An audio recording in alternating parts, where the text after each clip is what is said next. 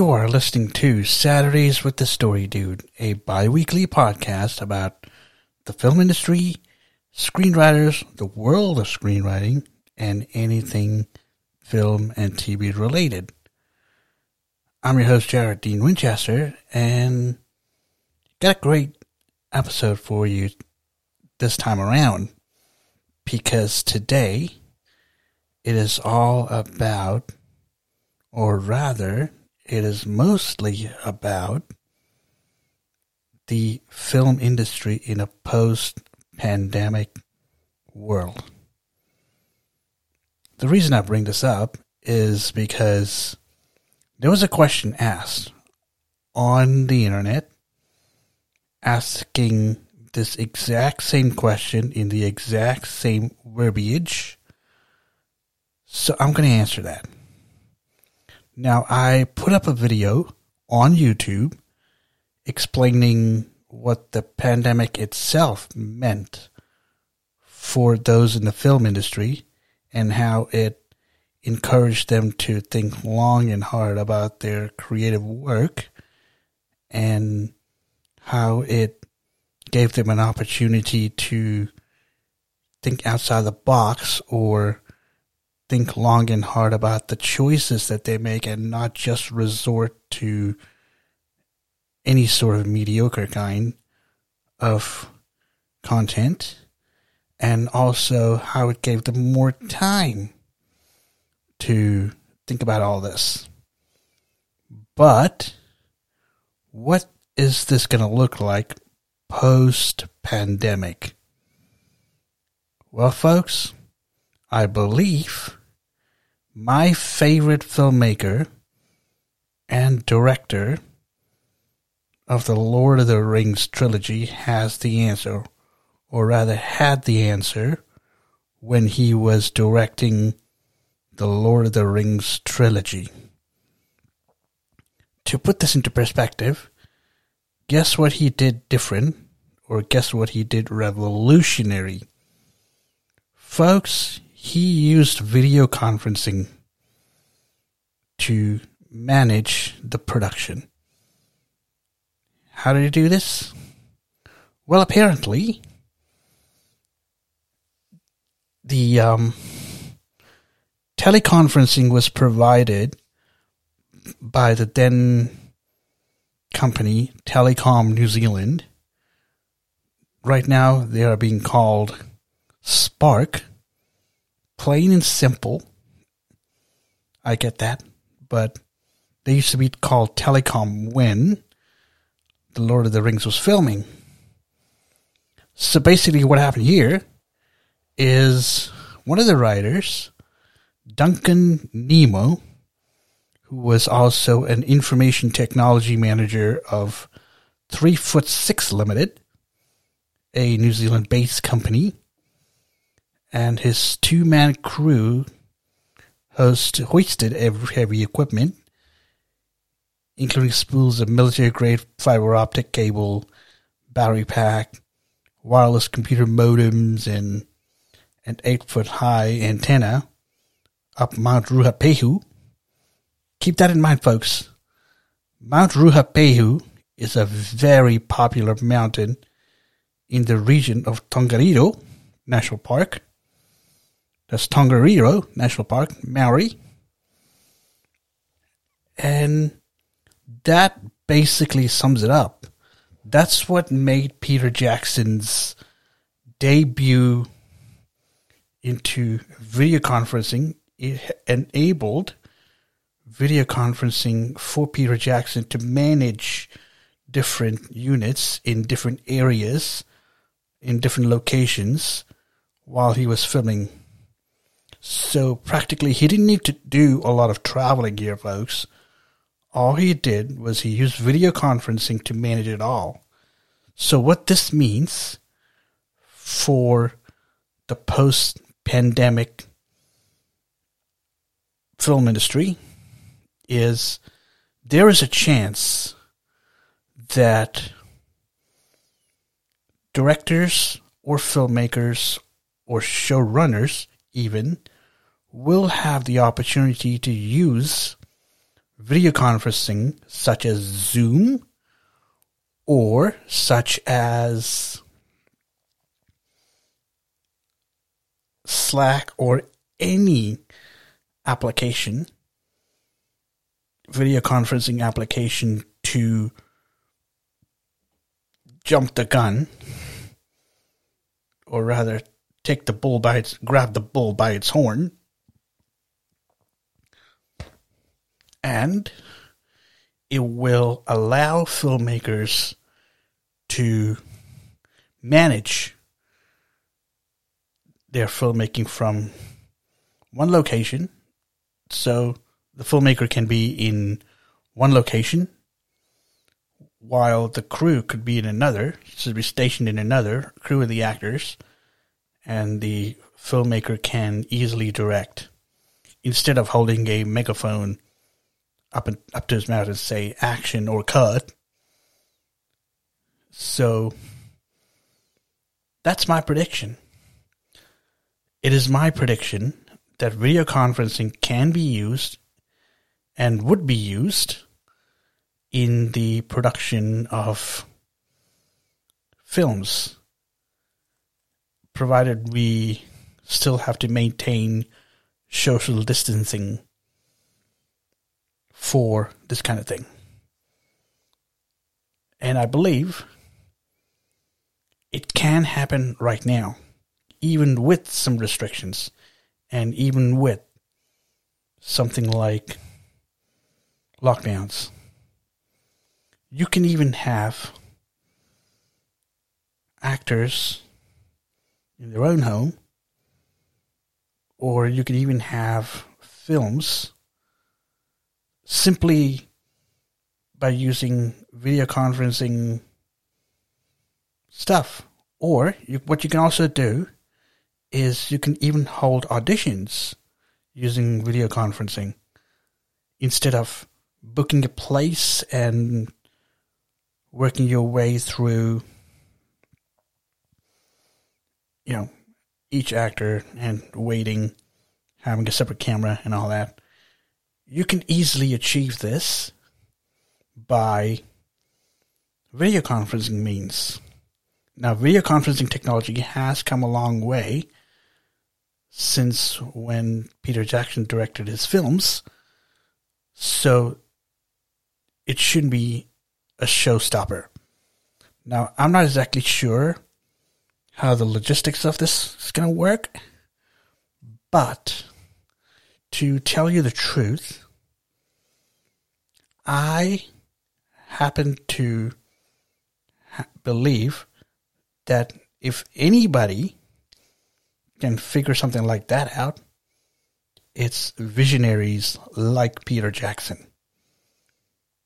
And I believe he was the first guy to use video conferencing in the filmmaking industry.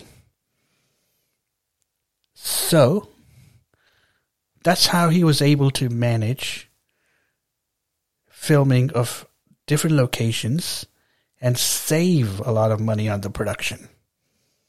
Believe me, this would save a lot of travel money, or this would save a lot of expenses. Like, I don't know, permits, maybe? If video conferencing was used, and it could save time if video conferencing was used for auditions and some similar stuff or like rehearsals. So, let's what I believe may happen, what I believe should happen. So, what I'm going to do now is let's take a break. And when I come back, I have a story for you. And this story comes from Hinduism.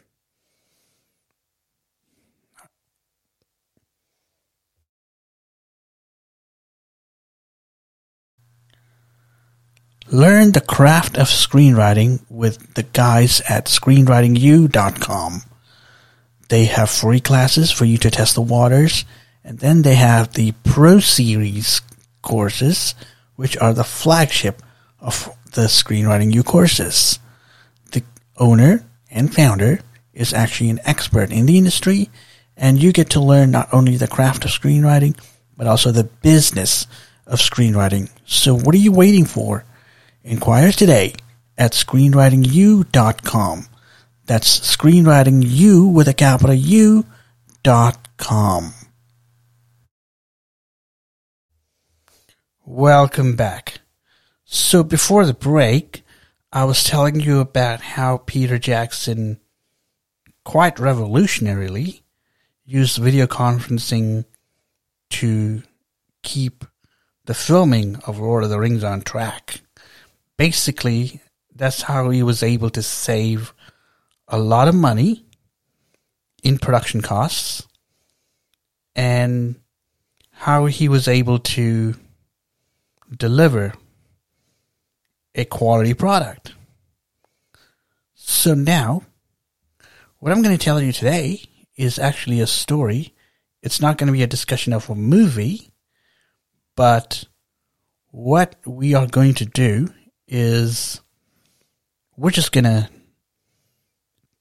talk about the story of Krishna.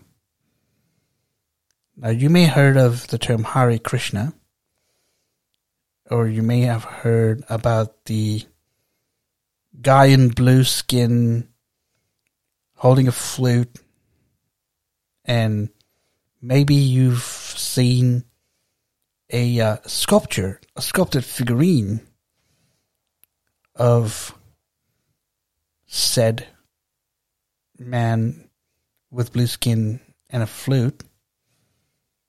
That's Krishna, folks. And Krishna is actually the eighth avatar or incarnation of Vishnu, the god of maintenance.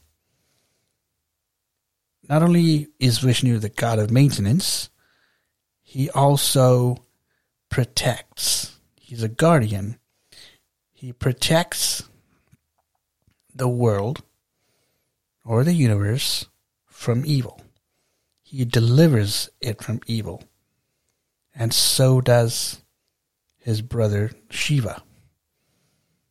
But what's different or what's sort of similar with Krishna is he sort of resembles the story that you all know, which is about Jesus Christ. It's a similar story, and I'm going to tell you the Clip Notes version, the shrunken down version of that story. So basically, I'm going to have to warn you here because some parts of the story will disturb you and quite frankly turn you off. But make no mistake here, folks. The story of Krishna is inspiring to many Indians. So here goes. So it starts off, or rather, I'm going to start off by saying that a man, or should I say a demon, who has a cousin, sister, Devaki, and the demon's name was Kamsa. What happened was, as he was driving the chariot with his cousin who just got married to Prince Vasudeva. They were just cruising around, riding along until a voice from the heavens told him that the eighth son born to Devaki was going to kill him was going to end his life. So, after that message sent a chill through Kansa's spine. He immediately drew his sword, grabbed a hold of Devaki, his cousin, and he said something to the effect If she lives to have this kid, I'll slay her before that. But her husband, her newlywed husband, being the knight in shining armor as he was, stepped in and stopped Kansa. But he had to promise him something. He promised that every single one of the kids born to Devaki, Vasudeva was going to surrender that kid to him the moment that kid is born. So that exactly what happened. The only problem here, or the, the only atrocity here, was the minute the kid was born and the minute that kid was handed over to Kansa, guess what Kansa did? He killed the baby. And that's how the couple lost six of their kids. All of them were boys. Here's where it takes a turn for the slightly better. When Devaki was pregnant with the seventh kid, apparently Vishnu intervened and he transferred the fetus of Devaki and he transferred that baby to Prince Vasudeva's second wife.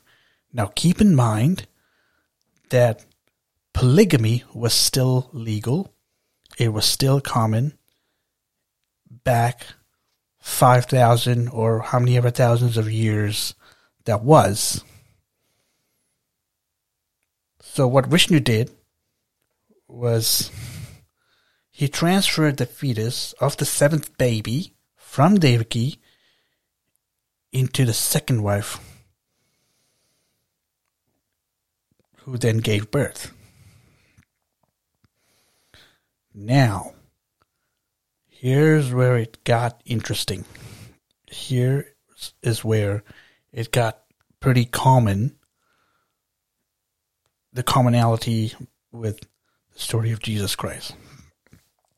So basically, the eighth kid, the eighth son, who eventually would be Krishna, was born past midnight on a stormy night.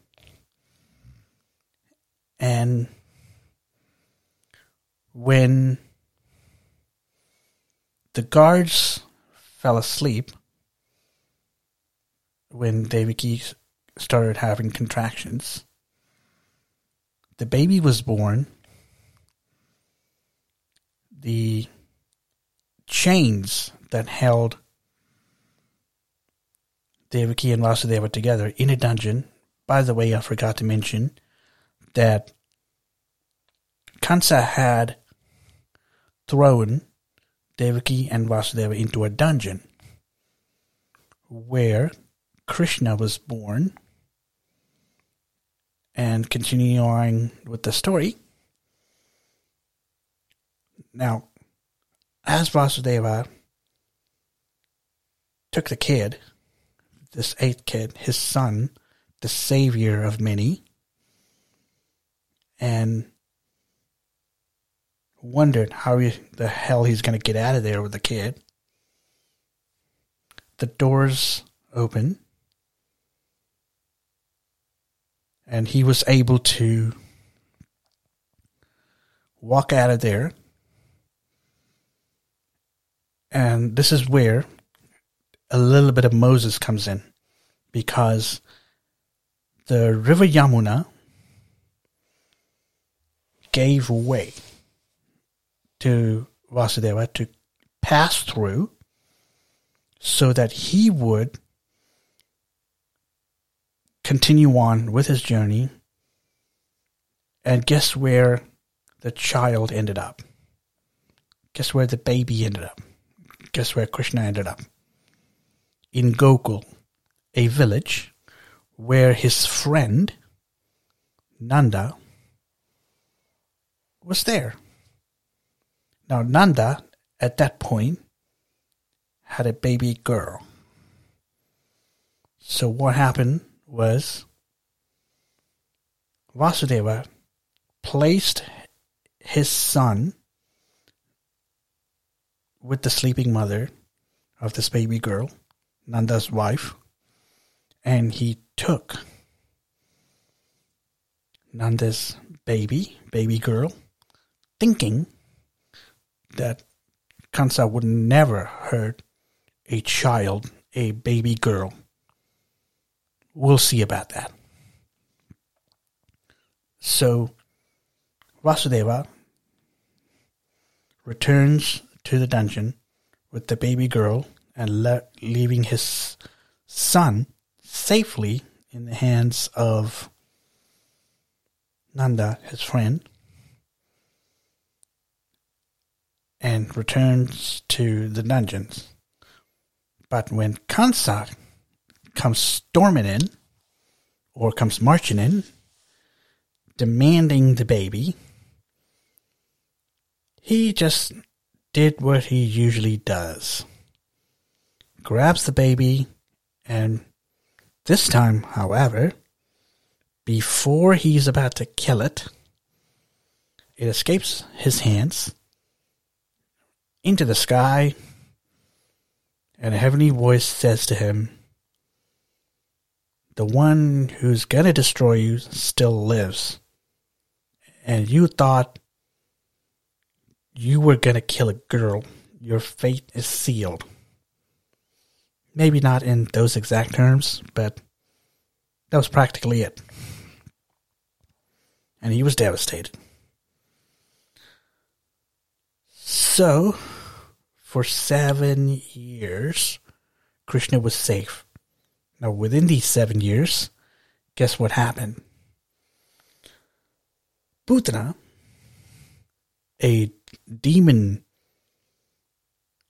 who was known for killing babies, set out to do exactly that on Kansa's orders because he ordered Kansa, I mean, Kansa ordered Putana to go out and kill every baby born within a short span of time.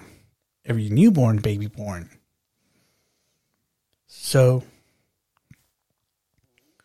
what Putana did was she smeared poison on one of her breasts because she was going to feed the baby, which is exactly what she did.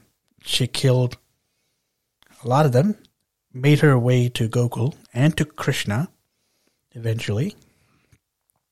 And what happened there was Putana, as she was about to, you know, feed Krishna, guess what? Krishna ends up killing her. Now, Krishna was also known when he was a kid to have raised the mountain Govardhana on his pinky finger and there are pictures of that. But then things got interesting, and after several attempts by Kansa to destroy Krishna or to kill Krishna, he ordered Krishna to come to Mathura, which is the kingdom he was taking over. He took over And that was the kingdom where his mom and dad, Krishna's mom and dad, were actually in prison. Or in prison, in dungeon. At that point, Krishna was seven. And lo and behold, folks, Krishna ends up killing his uncle eventually, thereby fulfilling a prophecy. But it didn't stop there. Krishna, as you might all know, grows up, marries, not to one, but eight women. And so starts the story of the Bhagavad Gita. The Mahabharata and the Bhagavad Gita, that is. Because Krishna inspired the Bhagavad Gita, apparently. And what really happened was he does things like shows his cosmic form to his cousin Arjuna. We all know that iconic uh, picture, but you know, in the end, Krishna departs this world because he was shot by a hunter in the toe. And what happened was just that. Because, yeah, that was his life. That was his story. Now, Krishna is known for playing the flute, and he is known for, you know, doing all sorts of crazy things, which people found him to be not just amusing, but insulting. So, there it is. That is the Clip Notes version of the story of Krishna. If you'd like to know more, I would recommend you ask an Indian you know about more details, about more stories about Krishna, because there are plenty more. I just gave you the Clip Notes version of this.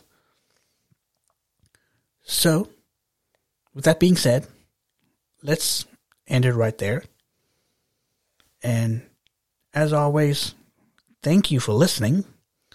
This is Jared Dean Winchester from Saturdays with the Story Dude. Thank you for listening. And as always, I will catch you around for a new installment of Saturdays with the Story Dude. Until then, don't forget to turn that page.